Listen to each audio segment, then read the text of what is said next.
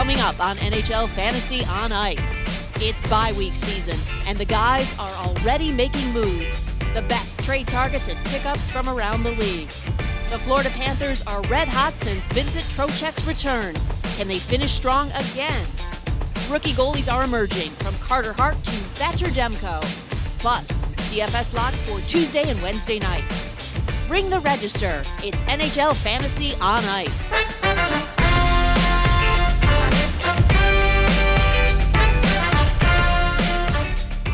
How's it going, everybody? Pete and Rob back with you talking fantasy hockey on this Tuesday morning. Rob, we got a pre All Star edition slash bye week edition this week. Bye week edition is here, and Pete, I think before we get to all the buys, we have to talk about the hottest team going into the All Star game, the Florida Panthers. And they are now on their break as well after playing on Monday night. They won their third straight game, and it's funny, we were talking about this team last week. We both kind of agreed the pulse on them was that they were going to lose those back to back games against the Toronto Maple Leafs and at the Nashville Predators. But the one thing that changed was that Vincent Trocheck, uh, who was expected prior to our episode to come back after the All Star break, came back before it and has been on a three game scoring streak, covering categories and turning Florida's season around as we speak. Well, Trocheck, it's funny. I, I reported on Thursday of last week on NHL Network. I said Trocheck could come back right after the All Star game, which was surprising to me in general that he was going to come back even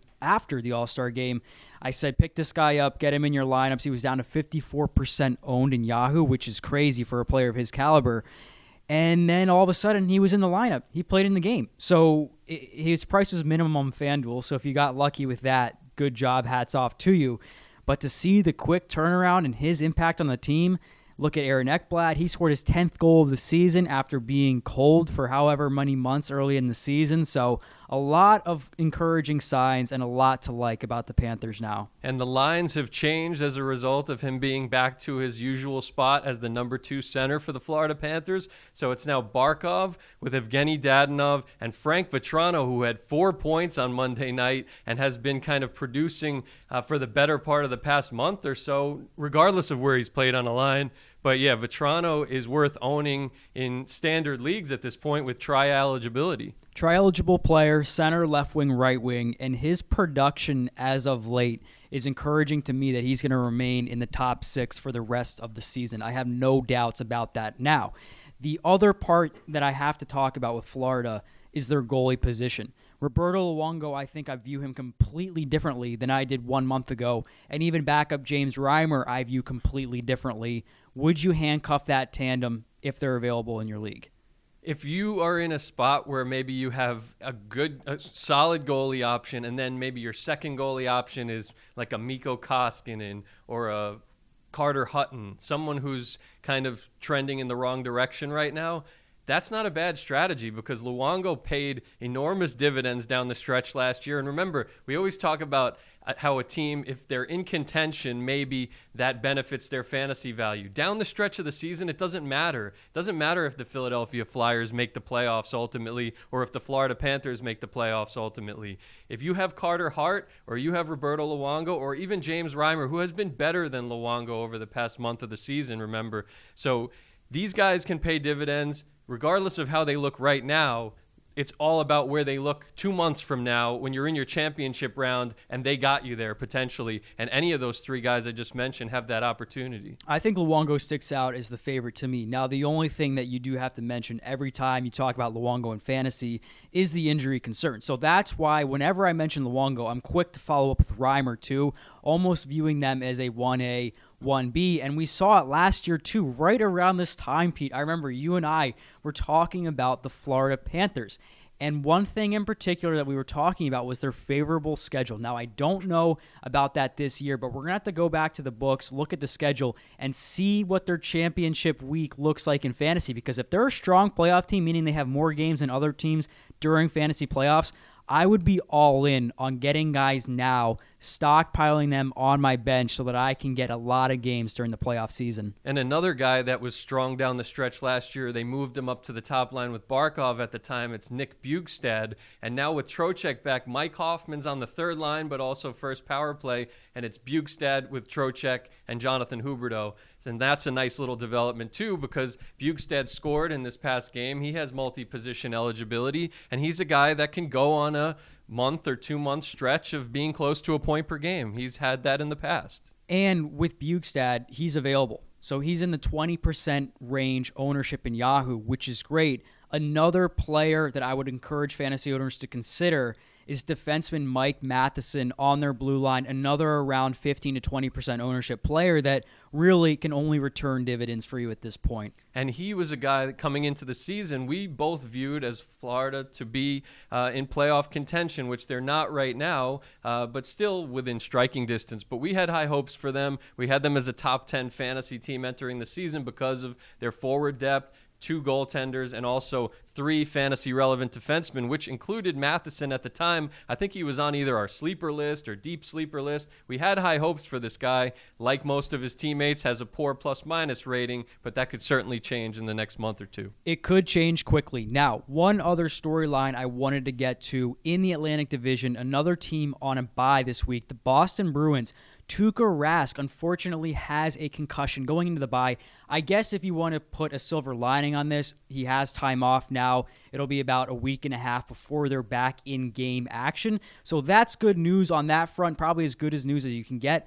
But are you worried now that this may be more of a Halak situation in the next month or two moving forward? I'm just worried about some of these Bruins in general. I mean, it seems like every couple of weeks one of them goes down. It's the same old story. This team, when they're healthy, is as high caliber as you'll find in the entire league. Uh, that said, this was a unfortunate collision with Rask, uh, who collided with Filipino in the Ranger game, was pushed kind of by Charlie McAvoy. So it just seems like this team can't catch a break on the injury front. And Tuukka Rask was a top five fantasy goalie prior to this injury. Uh, Yaroslav Halak right back into must own status in fantasy leagues. You mentioned the timing of this injury couldn't be better in terms of having a week plus off, and he's not going to the All Star game, so he'll have a, a lot of time to rest up and hopefully uh, back to 100% sooner or later. But Yaroslav Halak has been a quality backup and is now going to get the workload, but hasn't really been performing well of late. So that's really concerning to me as a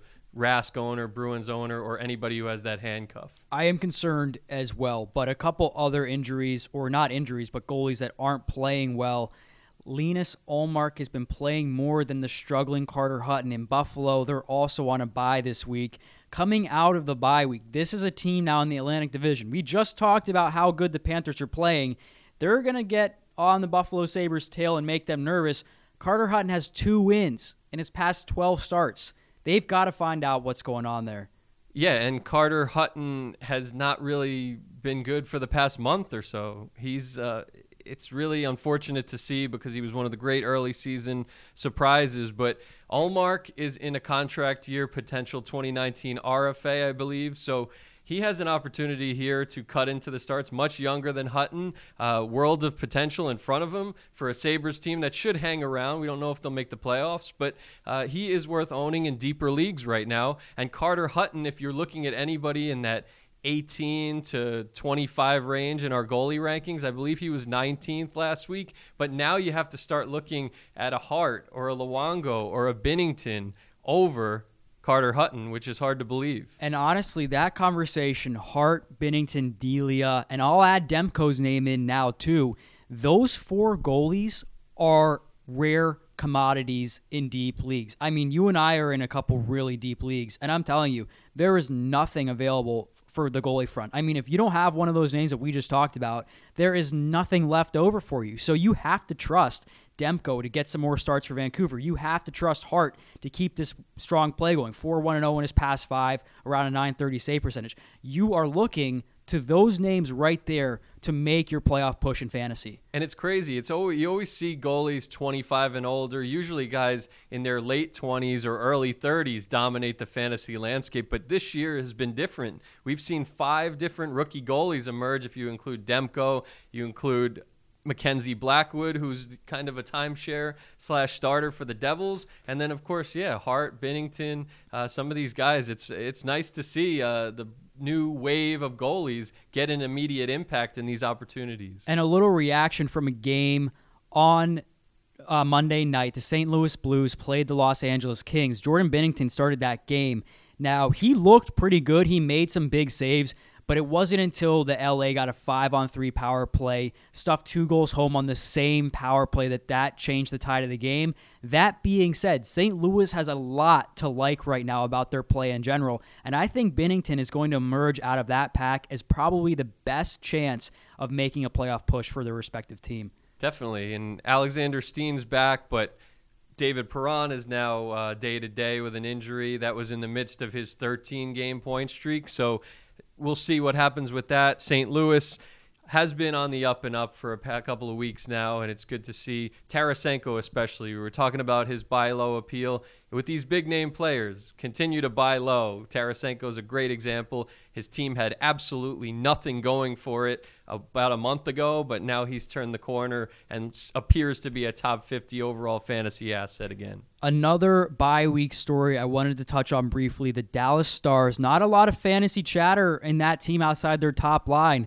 But a player I'm getting a lot of questions on Twitter about is Miro Heiskanen. A lot of fantasy owners are worried about his stretches of inconsistency. Now, for me, I don't know where you stand on this, Pete, but for me, a rookie defenseman like that that has nine goals this season, right up among the league leaders at the position.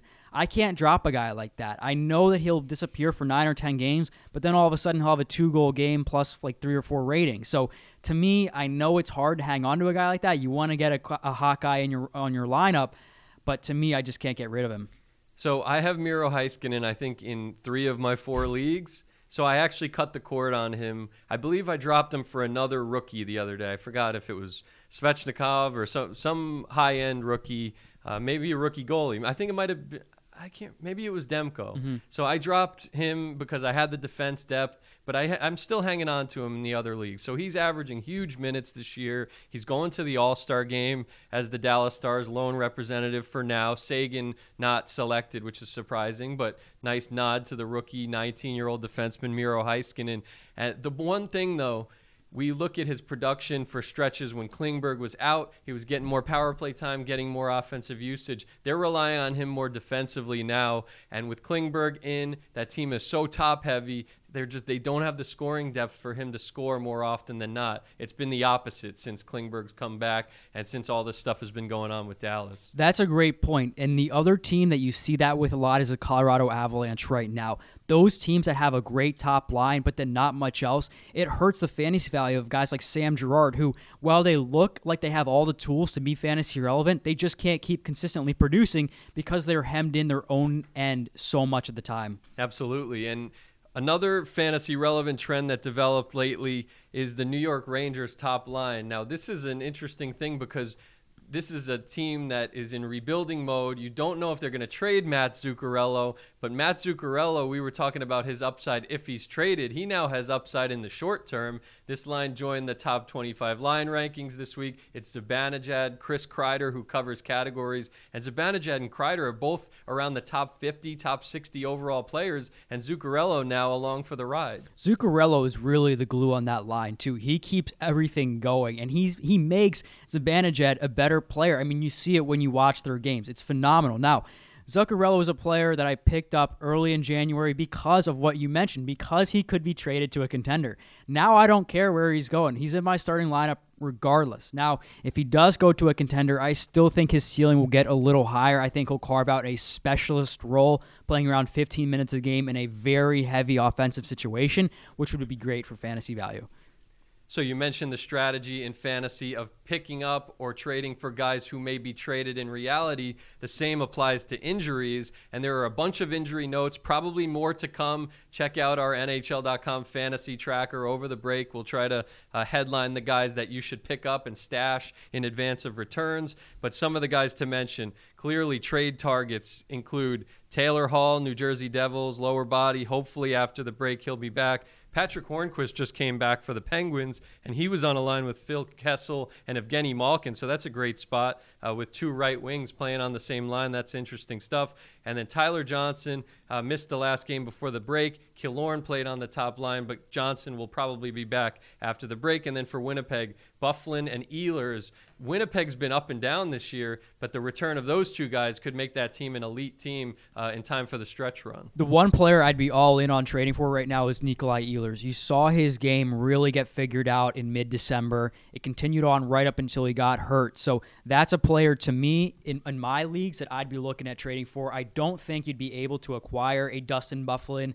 I just think that his caliber at a scarce position like that is untouchable at this point.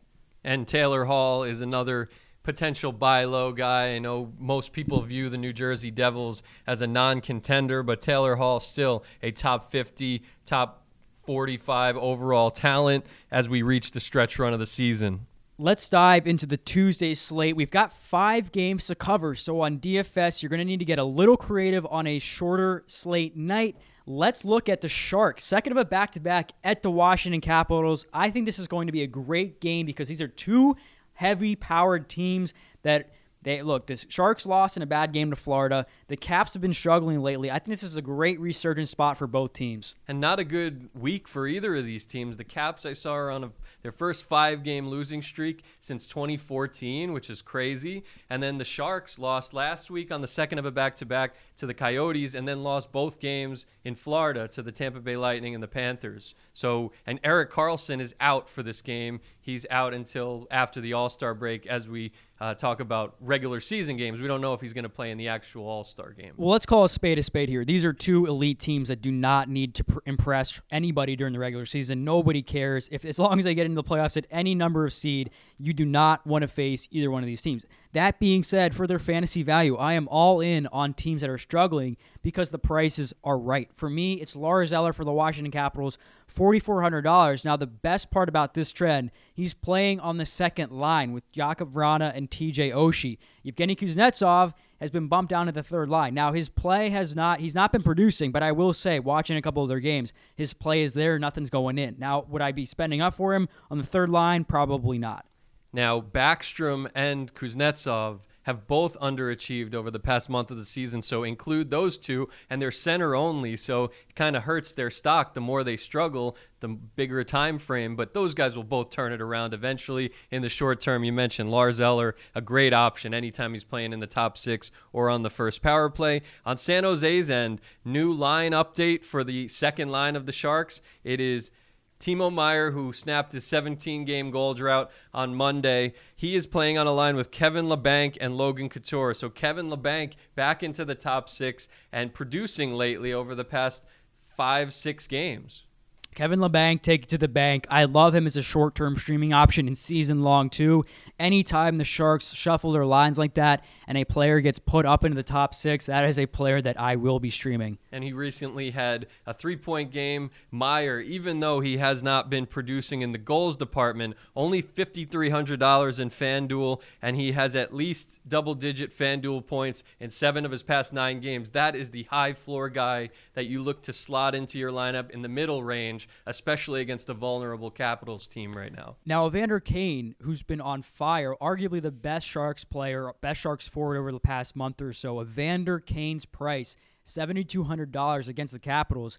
It hit at that price point, Pete. I still think it's worth it. The amount of shots that he racks up, the physical play that he brings, the goal scoring potential. I think that price is right for him. And how do you feel about spending up for Burns in this game? Because uh, he can bring the category coverage win or lose, and of course has the shot volume. Is he a guy that you're building your lineup around, or are you maybe building your lineup around Ovechkin? This is a great matchup of two elite players at different positions that cover the spreadsheet, cover the category coverage almost every single night. You know what's funny? Uh, I would build my lineup around Brent Burns, and it's because the Caps take so many penalties. They're right up among the league leaders in, in penalties. They just just they I don't think they care a lot during the regular season. They take a lot of hooking penalties, a lot of tripping penalties. They don't like to back check.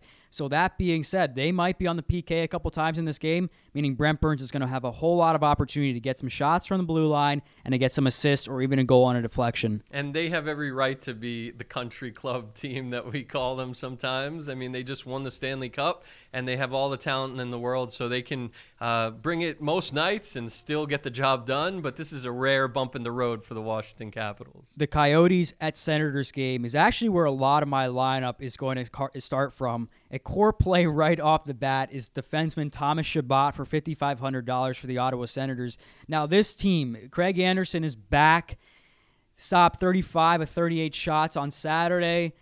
With their lineup healthy, Mark Stone's in the lineup, Matt Duchene's in the lineup, Chabot is back and playing well. I like the Senators team in the second half of the season. Now, there are a lot of storylines on these games on Tuesday and Wednesday night, but on paper, when I glanced at this game, this one felt me more inclined to roster multiple Ottawa Senators, whether it's a Craig Anderson, Mark Stone, Chabot's price is still moderate. You could do him and spend up for Duchene. I mean, that's the way I'm looking at this game, plain and simple. I know the Coyotes have been playing fairly well despite all their injuries and inconsistencies lately, but I'm going all Senators on this game. I am too. And look at Brady Tkachuk for $4,000. He's got three points and 16 shots on goal in his past five games. With Chabot back, his play has really taken another level. I like Brady Tkachuk to keep the production going. He'd certainly be in my lineup on this game's light. And if you're going against the grain, Darcy Kuemper's 5 0 2 with a 928 save percentage over his past seven games. And he's another guy. When we do the goalie rankings, the next update, he is going to be making a push for the top 25. Uh, for two reasons. His team is staying competitive, and he is the clear number one starter right now. No more Adin Hill. Antti Raanta's injured. We haven't heard any injury update on him potentially coming back for anyone that has him stashed. But this is Darcy Kuemper's roster, and his save percentage just continues to go up. Seems like every single week right now. And the best goalie in the NHL from January 1st last season to the end of the regular season was Antti Raanta on that Arizona Coyotes team. An indicator to me that Kemper can do the same thing this year behind a sneaky, sneaky team in fantasy hockey. Couple other notes on this game before we move on. Colin White is expected back from injury after the All Star break. He's a fringe player of fantasy relevance, but will probably rejoin the top six, so could get a splash of any of these guys that he's playing with if it's a Tkachuk and also a Mark Stone and maybe some power play exposure on the power play one. So keep an eye on Colin White. And then one guy on Arizona, if you're going bargain bin, Lawson Crouse has been playing in the top nine, little time with Keller, little time on other lines, but he has multi point games in two of his past three. He's only 3,500. Those names like Crouse, Christian Fischer, all of those guys seem to have that multi point potential any given night, and they are both around the $3,500 range, which is very attractive if you need a value play. Now, a game core play alert Islanders at Blackhawks, Patrick Kane for $9,000. I'm not even batting an eye at that price. I've got him in my lineup. 20 points during his eight game scoring streak. Believe he's two away from 900 in his career. Only five, only four or five American born players have ever done that. I think he might become the fifth. So that's really impressive stuff for him. He has done it regardless of how bad or good Chicago has been. I watched a lot of that game on Sunday, uh, the NBC game against the Capitals. That team was full throttle, and they were playing Patrick Kane on a line with Jonathan Toews and Drake Caggiula. So watch out for him as maybe a DFS streaming option. I did want to talk about that line with you. I think that Jonathan Toews and Patrick Kane together – really intrigues me in season long formats in the second half. If you've got a player, maybe a great defenseman, I'd consider trading a good defenseman for Jonathan Toews, one for one trade. The reason why I do it is because of Patrick Kane. I want that exposure. And yeah, there are so many teams out there from Dallas to New Jersey to Colorado, Edmonton, teams that have flaws, usually tragic flaws, but teams that load up these top guns onto one line, that usually gives them the best chance to be successful. And I think we're seeing that here. I mean, I know the Blackhawks have flaws. They gave up five goals, all the defensemen uh, to the Capitals the other day, but they dropped eight on them, and it was largely because of multi-point games, five-point games each for Kane and Toews. Now their opponent in this game doesn't seem to have a ton of flaws at the moment. The Islanders are playing really sound hockey defensively. Their offense is a little bit hit and miss in DFS because but that's a good thing in regular hockey because they're getting contributions from a lot of lines right now. Would you target a guy like Nick Leddy going against his former team? Would maybe you shy away from that and go towards their goaltenders, Greiss or Lehner, both in the $8,000 range? Robin Lehner, I checked the price of him. He's the top price goalie on the slate So that shows how much everybody's taken recognition of Robin Lehner, who is a Vezina Trophy candidate. He's a top 20 overall fantasy player based on performance. And Yahoo, this was a guy t- two months ago, was not really emerging even from Thomas Greiss. But even Thomas Greiss has been efficient. Thomas Greiss and Robin Lehner have combined on back to back shutouts the Islanders have a shutout streak going back to three games ago, and Thomas Greiss has been in net for some of these big games. I mean, look at some of these games the Islanders have won over the past week. They beat the Capitals on the road in Trotz's return. They beat the Tampa Bay Lightning at home on the second of a back to back, and the Islanders are undefeated this year on the second of back to back. Is that the most insane thing that you could have ever imagined entering the season after they were the worst team in the NHL in terms of goals allowed last year? I bet you one player that wasn't expecting that is John Tavares of the Toronto Maple Leafs right now. I bet he is so surprised by this performance from the Islanders this season. And yeah, we watched a lot of their games last year, Pete, and holy smokes, what a turnaround. Now, another big game tonight Hurricanes at Flames. The reason why this one is big to me, a lot of former teammates playing one another, but on top of that, Nino Niederreiter got on Sebastian Aho's line, starting to produce.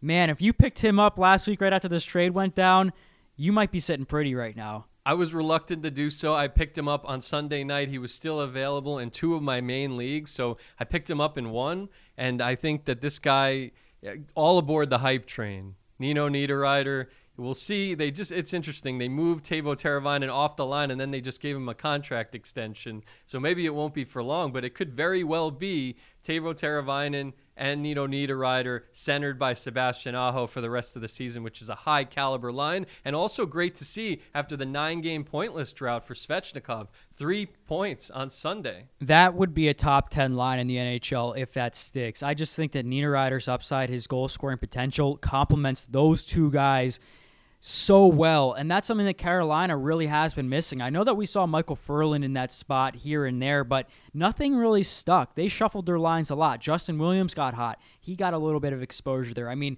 it's a good problem to have, sure, but as a fantasy owner and a DFS player, I want to know that Niederreiter is going to play with him.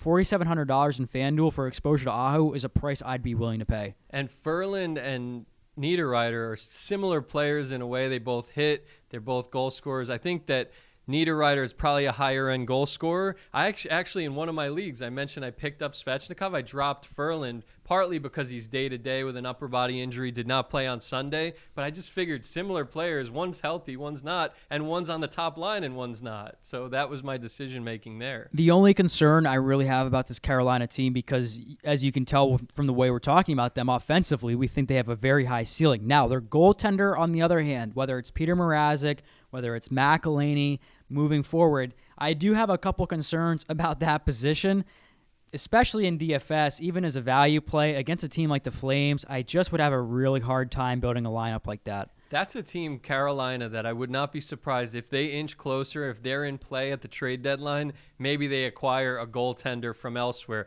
I don't know if it's going to be Bobrovsky because they're in the same division as the Blue Jackets. But look at like what's happened with Cam Talbot out west in Edmonton. Uh, Koskinen's not even playing that well, and they just gave him a three-year extension, 4.5 AAV. That was a little bit of a head scratcher, but Cam Talbot is a potential 2019 UFA and is probably going to be on the outs there in the next couple of weeks. I think he very well could be, and that signing to me came out of the woodwork. I thought it was a typo tweet or a fake tweet when it was announced. I just, I really can't believe that. But one other note about the Hurricanes game.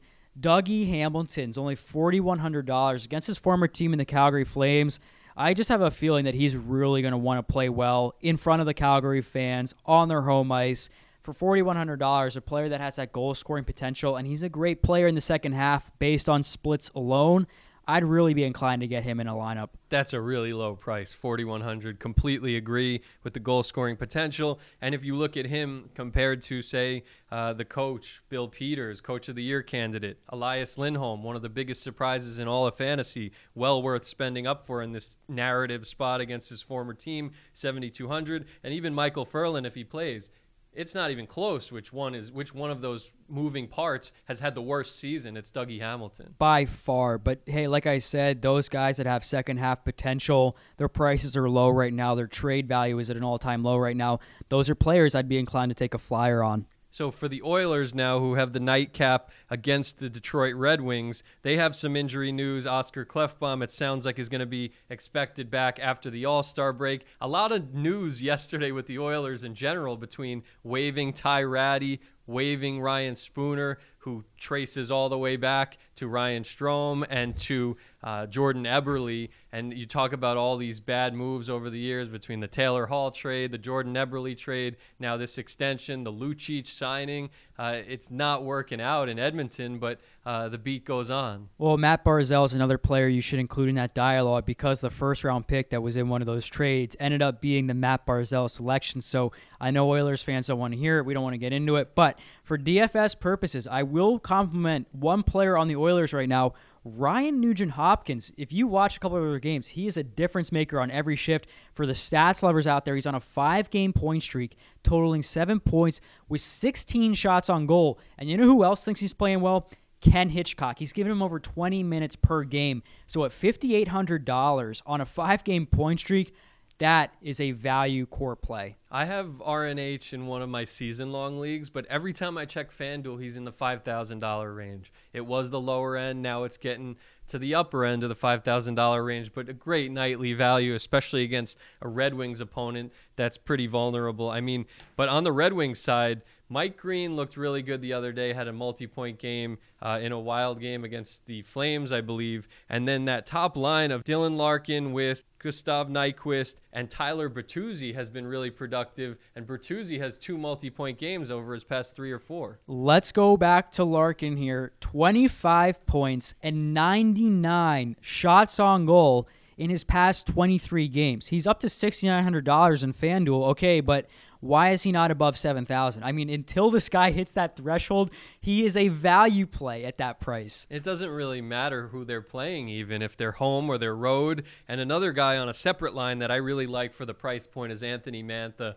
4,900 has been really consistent. This was a guy that was not producing prior to his injury. Maybe that was part of the reason. He's come back with a bang.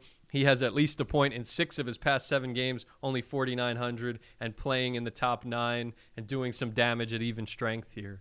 And I will go back to Mike Green just quickly at $4,400 and then at Jimmy Howard at $7,700 against this Edmonton team that we mentioned has some concerns. They always have had some concerns. I think those are two great plays in FanDuel DFS. And Green, that game I watched the other night, he looks like he doesn't look like an older guy. He looks like when he's healthy, he has a little pep in his step. He made a sick move that scored the goal uh, against the Flames. So keep an eye on him. I know he's owned in most leagues, but if you're in a shallow league, he might be out there. And he's as close. We've mentioned so many times that 26 to 35 range in your defenseman rankings is pretty weak. And mm-hmm. Mike Green, it's just the state of the league right now. You got your top heavy defenseman and then everybody else uh, behind them. So Mike Green, I think, is inching up towards the top 25 among defensemen. He is, and I think he'll be there this week if we do the rankings. Now, the Wednesday slate. Let's give you guys some picks for that too. Right off the bat, we have Capitals on the second of their back to back against the Toronto Maple Leafs. Two tough games in a row for the Caps. Is there any value there for them on the road there? Uh, this is a tough spot. I mean, I think that against the Maple Leafs, uh, who have been up and down, maybe you just go towards a Lars Eller if he's still on that line. Maybe you go towards a cheap TJ Oshie who always has power play one exposure and multi point potential. That would be the only. I'm not inclined to spend up for the Caps right now. Any of them, from Holtby to Ovi, Kuznetsov, Backstrom. I would take the cheap exposure. I would go with Vrana, or I would go with Oshie, or certainly uh, Lars Eller if he sticks in that spot. I have the exact same strategy as you, Pete. But let's talk about the new lines for the Maple Leafs. They debuted them in practice yesterday. Auston Matthews and Mitchell Marner are together now on the top line. They're playing alongside the veteran Patrick Marleau. Now, I know that those three are very good friends off the ice. That might translate. I know I'm reading deep on this one, but sometimes at this point in the season, you have to, especially when things haven't been going great for the Toronto Maple Leafs as of late. I think that could transition into on ice play and big time production in DFS. And Marleau had a big scoring drought, had a multi point game, I believe a game or two ago, and now has renewed upside in this spot. I agree. I think that Marner and Matthews look at their first three seasons in the NHL. We have rarely seen them play together at even strength, and we're about to for this game against the Capitals. So it's an exciting trend. It would make me inclined to take a streaming flyer on Patrick Marleau just in case this line sticks. Because right now, Nylander, I saw he, he shaved his beard. He's trying to do anything to get this season going. He's off to such a slow start after the contract dispute. But Andreas Johnsson now another injury. Hyman comes back, and now Johnsson has a concussion. Just one thing about William Nylander, I, I still am in the camp that you should hold on to him. Now, the reason I say that is because I watch a lot of Leafs games, and he looks noticeable. He's getting a lot of high quality chances, just nothing's going in the net. I do not think this is a fourth line player for the rest of the season. But just to give you a recap on their other lines, John Tavares now alongside Zach Hyman and Kasperi Kapanen. An interesting trend there. I'd still spend up for Tavares as a standalone, but I don't have so much interest in Hyman and Kapanen in DFS as much as I do in season long. Kapanen does not really play on the power play, so that's what scares me away from him in terms of Kapanen's even strength play. Uh, it's been strong all year. He's played mostly with Matthews, but now getting a chance with John Tavares. So you got to love that opportunity uh, for the young kid. Moving on to Coyotes at Canadiens. So this is that Max Domi versus Alex Galchenyuk narrative that we've talked about a couple of weeks ago when they played. Uh, Coyotes will be on the second of a back-to-back. So this seems like a great spot for the Montreal Canadiens. Max Domi, I was looking at their comparison, Galchenyuk and Domi. Domi has been so much better uh, and has been more healthy, but Galchenyuk jumped out at me his power play production. He has 14 of his 25 points this year have come with the man advantage, Galchenyuk. Very impressive for Alex Galchenyuk. The plus minus might be a concern for him, but if that doesn't matter in your league, you better be having him in your starting lineup every night. One other player to talk about in that Canadiens matchup, Phillip Danault, 18 points in his past 19 games. That came out of nowhere. I'm very, very quietly doing so at a plus 12 rating. So right there, if you've got Galchenyuk, you want to have Phil Danault in your lineup too in season long to get that plus minus balanced out. And Danault had that hat trick around the holidays. Everybody thought it was a fluke, but he's been produced. He's had a couple of multi-point games over the past month and change, and right there, close to a point per game over the span. So uh, really encouraging for him to get – uh, another line going, the second line going outside of that Domi line, and it's really giving the Canadians more staying power than we could have ever imagined. And I'm sure they'll turn back to Carey Price in net for that game. That would be a very attractive goalie play, certainly one I'd be willing to spend up for. A goalie situation, though, that I would not be willing to spend up for. Wild at the Colorado Avalanche, Varlamov, oh boy. Now it looks like there's a goalie controversy yet again for the Avs going into a very bad time over the bye week, over All Star weekend. I don't know, Pete. If if Grubauer gets this start against the Wild and wins in a decisive fashion, they're going to have to turn to him after the All Star break, too. And Grubauer hasn't been good either. So I don't really know what this team is going to do. They're still in playoff positioning as we enter the All Star break or approach it at least, uh, with them having this game to go before the break. But yeah, I, I don't know what their plan of attack is going to be for the second half. Are they going to go out and try to acquire a Sergei Bobrovsky and maybe swap Varlamov? You don't know. They have Grubauer under contract for two more years after this, which is not a good look based on how he's fared. And Varley is in a contract year this year, potential UFA. In Varlamov's defense, I did watch a good portion of their game against the Predators. I will say the Avs played a great first period, just didn't get anything to show for it on the scoreboard. Then Nashville came on strong. Two of the goals that Varlamov allowed, there was nothing that he could have done. I mean, Vic Arvidsson made a great play, a beautiful wraparound goal. And then their defense, uh, I think it was Zadorov. Yeah, it was Zadorov tried to clear a puck, shot it right into center ice, intercepted Roman Josi, scores. I mean, it's stuff like that that either whether it's Grubauer or Varlamov, you're not stopping those pucks. So I think it might not be necessarily a goalie problem, as more of a blue line problem. And just look at the roster. I mean, every other night you're playing teams like Nashville. You're playing these deep teams as a one line team with a weak defense, and the goalie's out to dry more often than not. I mean, look at Nashville on paper, even without Ryan Johansen, who's probably coming back on Wednesday after the two game suspension, but he did not play on Monday, and they still had full control of the game with all their strong defensemen and their top line. And two notes for Wild fans here.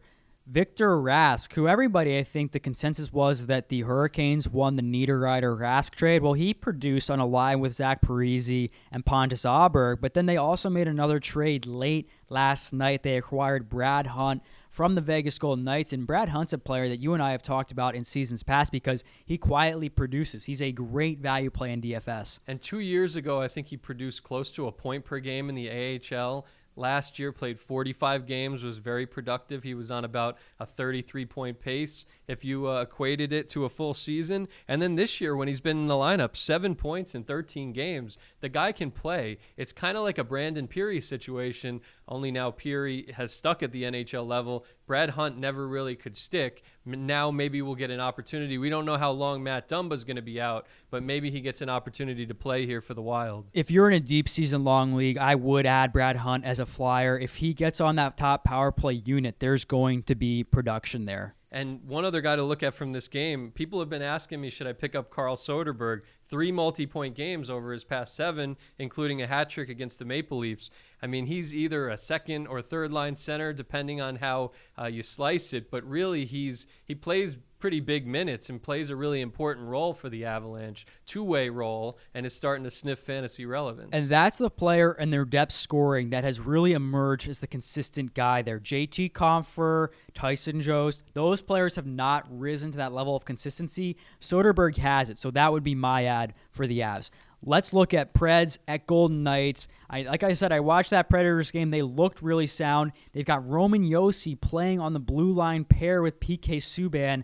I mean, holy smokes. And that power play, too, those guys together, it is scary. I'm looking at from this game Colin Miller. What an impact in his return. He's only played two games, and he's going to be facing Nashville in this game, but he plays on the power play. Last year, I'm pretty sure he had the quietest 40 plus points of any defenseman in the league. That's not an easy thing to do, by the way, but he did it uh, very quietly. Colin Miller, four assists, one on the power play in his first two games back. I know they lost to the Wild on Monday, but he factored into both goals, one on the power play. The one thing I, I have to caution fantasy owners about Colin Miller is that if you have Colin Miller, that's great. If you have Shea Theodore, that's great. But they are going to trade production for the rest of the season. It happens with those two guys who can both produce offensively, but they are both going to have bouts of inconsistency. You just have to know that going into it. I think that actually Miller has been much more consistent than Theodore.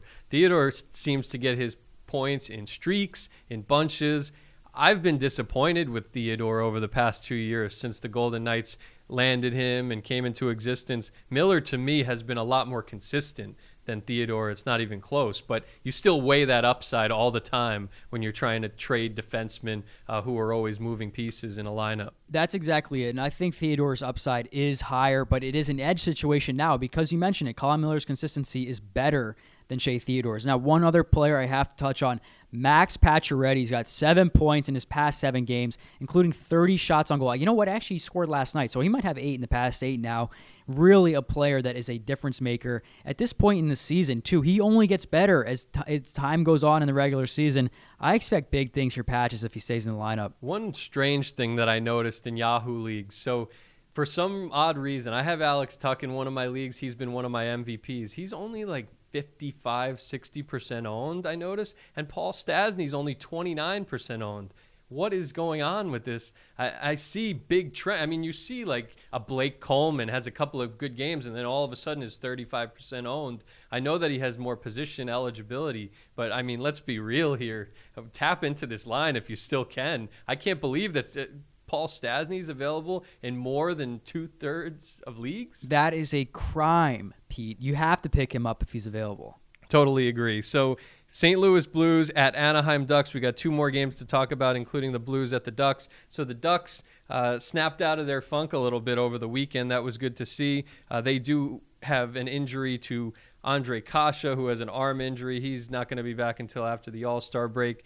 Binnington, we talked a little bit about. One guy that is a potential sleeper here because I noticed his lineup placement over the past 10 games or so. Oskar Sundqvist, you may not have ever heard of him, but he's on the first power play with Vladimir Tarasenko, Ryan O'Reilly, Alex Pietrangelo. Scored a goal against the Kings on Monday, so maybe just someone to keep an eye on, throw onto your watch list and see what happens. That's exactly it. And get him in a DFS lineup. Again, he's going to be around minimum price point on that Blues team. A lot of sneaky upside, and their power play looked really lethal against the Kings. And Ryan O'Reilly keeps uh, churning away at the points. He's uh, been really consistent. Probably we were looking at uh, potential MVPs, fantasy all stars for each team, it has to be Ryan O'Reilly this season. Nobody has even been close to as consistent for the St. Louis Blues, but at least Tarasenko starting to kick things back into form. Same for Brayden Schenn. We've seen a little bit of a pulse from him. And let's end the show by talking a little Thatcher Demko versus Jacob Markstrom for the rest of the season. The Canucks will be playing the Hurricanes on their second of a back to back,